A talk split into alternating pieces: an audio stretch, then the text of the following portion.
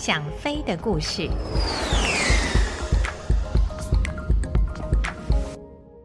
各位朋友，大家好，我是王丽珍，欢迎来到《想飞的故事》这个单元。今天要说的故事是一件修护人员在修理飞机的时候没有遵守维修手册上的程序。而这个错误所造成的后果，在七年之后才浮现。这个没有遵守程序的维修，竟造成了一件导致五百多人死亡的巨大民航失事惨剧。话说，一九八五年八月十二号那天，正值日本盂兰盆节的前一天，那是人们传统返回故里与家人欢聚的日子。各式的交通工具都挤满了返乡的人群。当天下午四点五十分，日本航空公司的第三六六次班机由福冈飞抵东京的羽田机场。那是一架波音七四七 S 二型的客机。什么是 S 二呢？S 二是 Short Range 短程的简写，那是日航专门为了国内短程。高载客量的情况而向波音所订购的飞机，飞机上可以装载五百多名以上的乘客。那架飞机虽然只有十一年的历史，但是已经累积了一万八千多次的起落及两万五千多小时的飞行时间。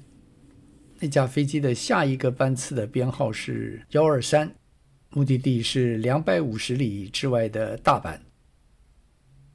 根据定位记录，那个航班上面有五百多位客人，所以光是让那些旅客登机就花去了许多时间。在旅客陆续登机的时候，有一位洛河由美小姐焦急地等待登机门旁边。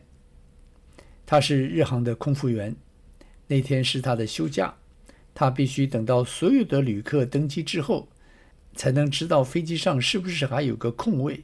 能让她拿着员工福利票登机。这趟航班除了待客之外，也负担着另外一个任务，那就是副驾驶佐佐木的升等训练。三十九岁的他已经有了三千九百小时的飞行经验，这其中包括了两千六百小时的七四七飞行时间。升等训练之后，如果通过考核，他就可以晋升为正驾驶，担任机长的职务。而那天坐在驾驶舱右座担任考核的是公司里的资深教官高斌。他有着一万两千小时的总飞行时间，其中有四千八百多小时是七四七的飞行时间。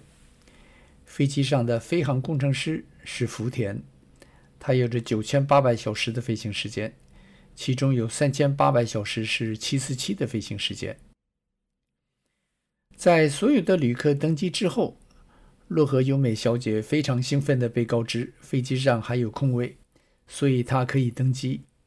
他被安排在飞机尾部第五十六排的一个座位。六点零四分，飞机由登机门后推。那个时候，高斌教官对着驾驶舱里面的另外两个人表示。这趟飞行将由佐佐木操纵，他本人将担任与地面联络的工作。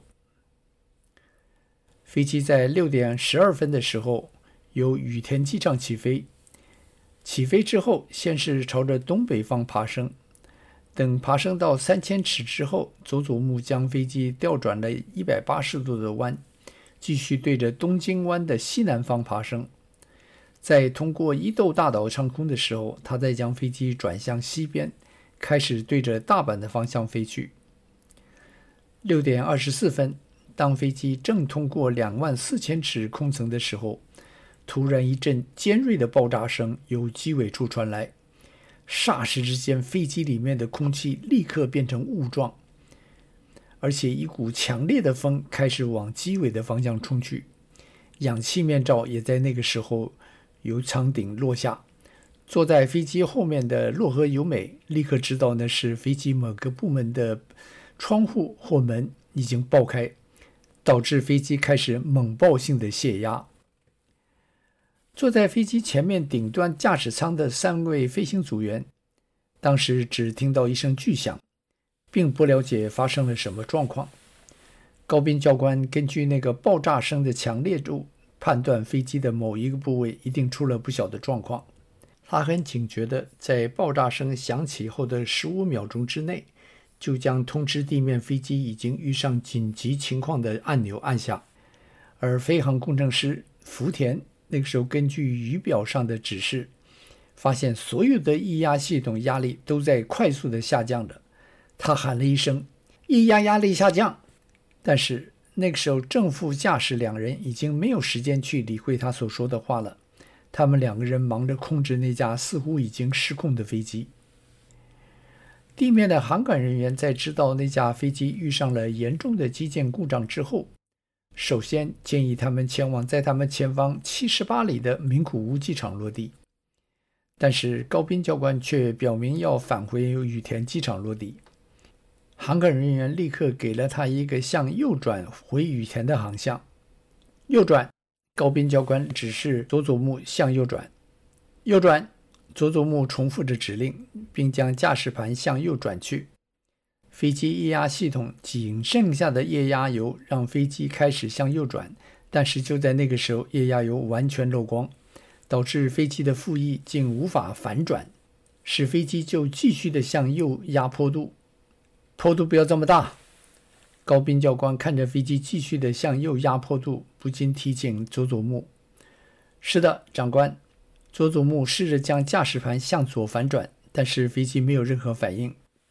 告诉你，坡度不要这么大。高滨教官的口气开始有些不耐。“是的，长官。”佐佐木继续试着将驾驶盘向左转去，但是飞机仍然没有任何反应，继续的向右增加坡度。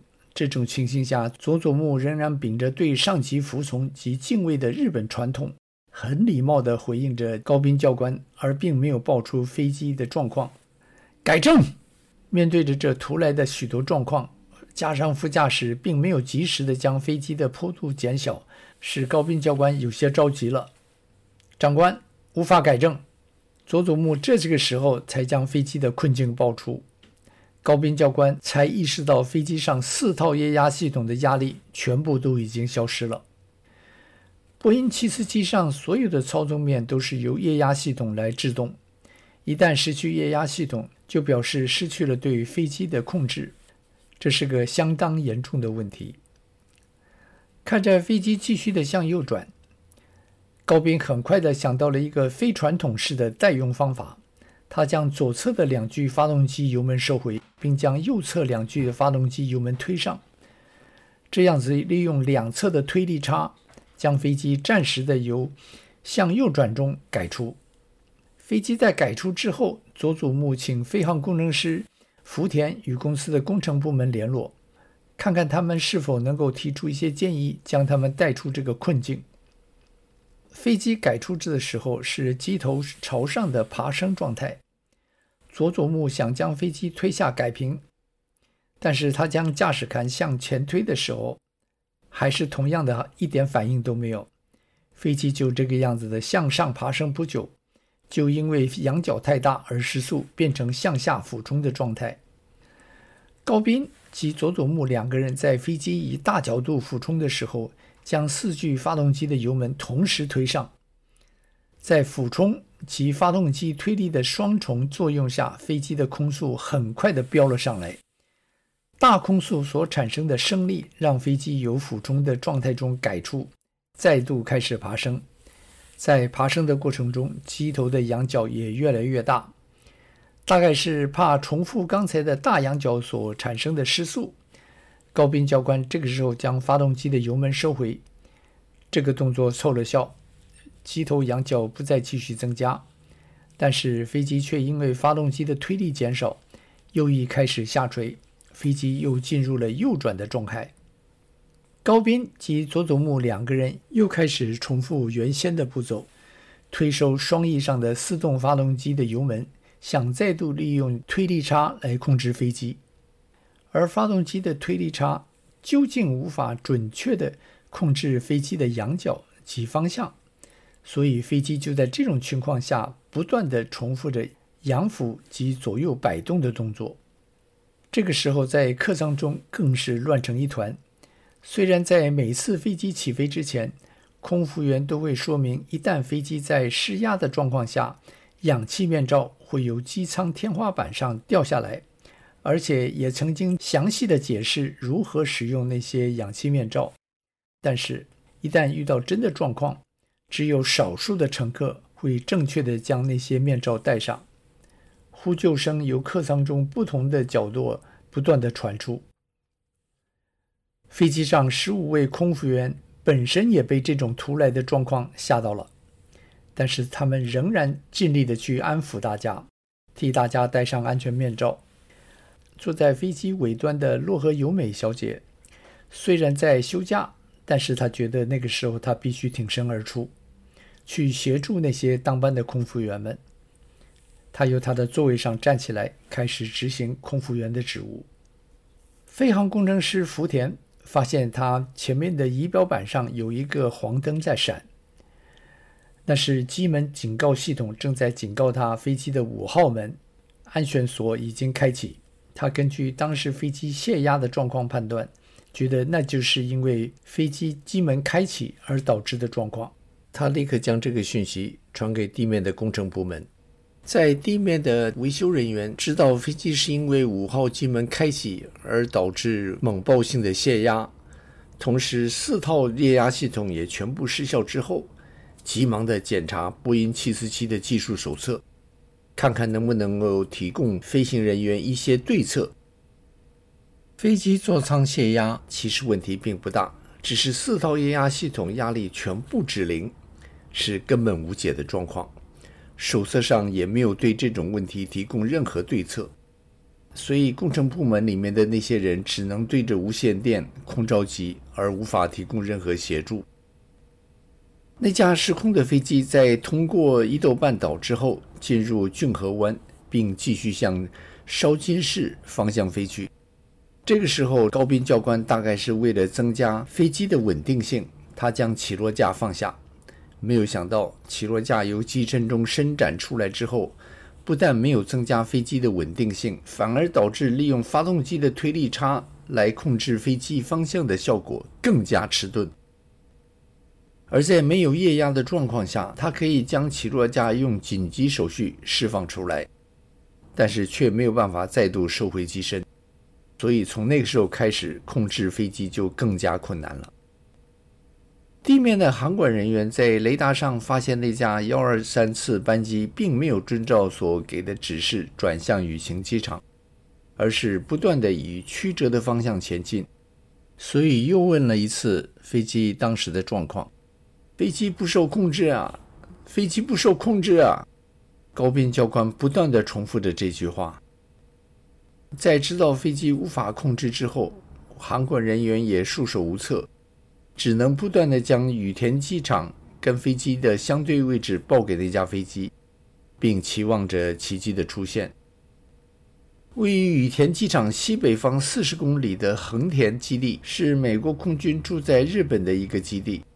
机场塔台上的美军人员听到了那架幺二三次班机与日本航管人员之间的通话之后，也用无线电通知那架失控的飞机。表示可以提供横田机场的跑道给那架飞机作为紧急迫降的地点，但是幺二三次班机并没有回复这个讯息。当时那架飞机已经飞越骏河湾，由烧津市附近进入陆地。它不寻常的飞行轨迹及如落叶似的左右晃动情形，引起了一位在地面的业余摄影师的注意。他拿起手边的照相机。对准那架飞机照了一张相，那张相片后来在失事调查的过程中成为一项非常重要的证物。那架波音747毫无目的地飞入大无间山区，为了避免飞机撞山，同时让飞机一旦俯冲的时候能有多一点的反应空间，两位飞行员将油门推上，使飞机开始爬高。这时，飞航工程师也在高斌教官的指示下。将襟翼改用电力系统控制，这样飞行员就多了一项可以操控飞机扬浮的工具。经过先期的惊吓之后，有些乘客已经平静下来，并逐渐开始接受飞机已经蒙受重大故障的现实。他们面对那即将发生的不可知的后果，而开始做后续的安排。有一位五十二岁的川口号先生，相当冷静地拿出纸笔，写下了他对家人及生命的不舍。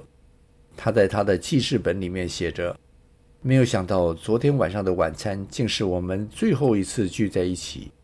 现在客舱里充满了因为爆炸而引起的烟雾。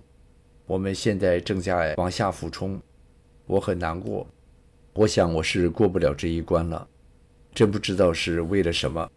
上帝，请帮助我，我再也不要搭飞机了。窗口刚，你是家里的长子，家里以后要只靠你了。大家要和睦相处，要孝顺你们的母亲。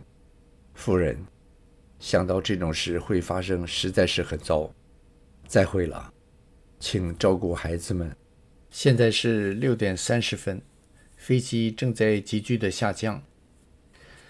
他在记事本里的最后一句话是这样写的：“我这辈子过得痛快，对此我实在感恩。”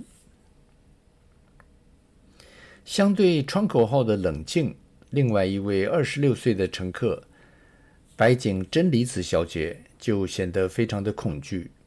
她在飞机的时刻表单词上写着：“我好怕，我好怕，我好怕，救命！